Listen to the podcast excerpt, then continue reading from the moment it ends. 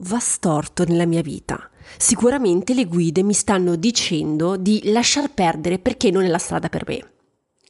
Secondo te, questa è un'affermazione corretta? Oggi ne discutiamo insieme. Benvenuta nel mio podcast Viaggio alla scoperta della spiritualità. Sono Sara Ottoboni e ogni settimana condivido con te dei consigli per potenziare la comunicazione con le tue guide spirituali e molto altro ancora. Se ti interessa il mondo spirituale, sei nel posto giusto. Sei pronta ad iniziare il tuo viaggio spirituale? Iniziamo! Buongiorno esploratrice spirituale, spero che tu abbia trascorso una bella settimana. Due settimane fa Claudia mi ha contattato dicendomi che tutto le andava storto al lavoro. Ogni cosa che faceva non andava mai a buon fine. Ogni volta che cercava aiuto trovava la porta chiusa. Ogni volta che proponeva delle idee interessanti non erano mai prese in considerazione. Durante la consulenza mi ha affermato Sara, guarda, le guide mi informano chiaramente che la strada che ho intrapreso non è quella giusta per me. Adoro fare l'avvocato, ma gli ostacoli che mi trovo davanti sono troppo grandi. È meglio che faccia un concorso statale e che vada a fare l'impiegata dello Stato.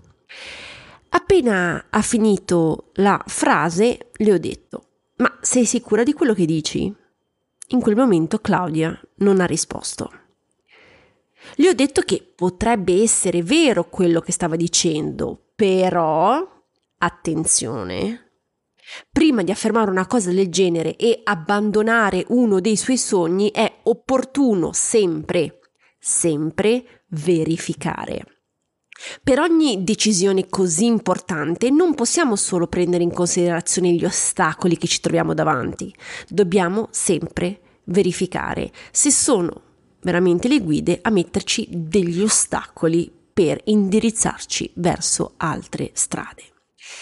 Quindi, se anche te nel futuro ti troverai ad affermare le guide mi stanno dicendo di cambiare strada, prima di intraprendere un cambiamento, verifica sempre. Ma come verifichiamo? Attraverso due tappe. La prima è rispondere a queste domande. Nel tuo viaggio la destinazione è importante per me? Sì? Perfetto. A volte ti demoralizzi ma la mattina seguente vai al lavoro con buoni propositi? Sì? Bene. Ogni giorno ti impegni e vuoi arrivare alla destinazione velocemente? Sì? Ottimo. Se hai risposto sì a tutte le tre domande, allora ti consiglio di non cambiare immediatamente strada e di proseguire la tua verifica. La seconda tappa da analizzare è l'ostacolo. Allora, poniti queste domande. Perché ti trovi davanti all'ostacolo?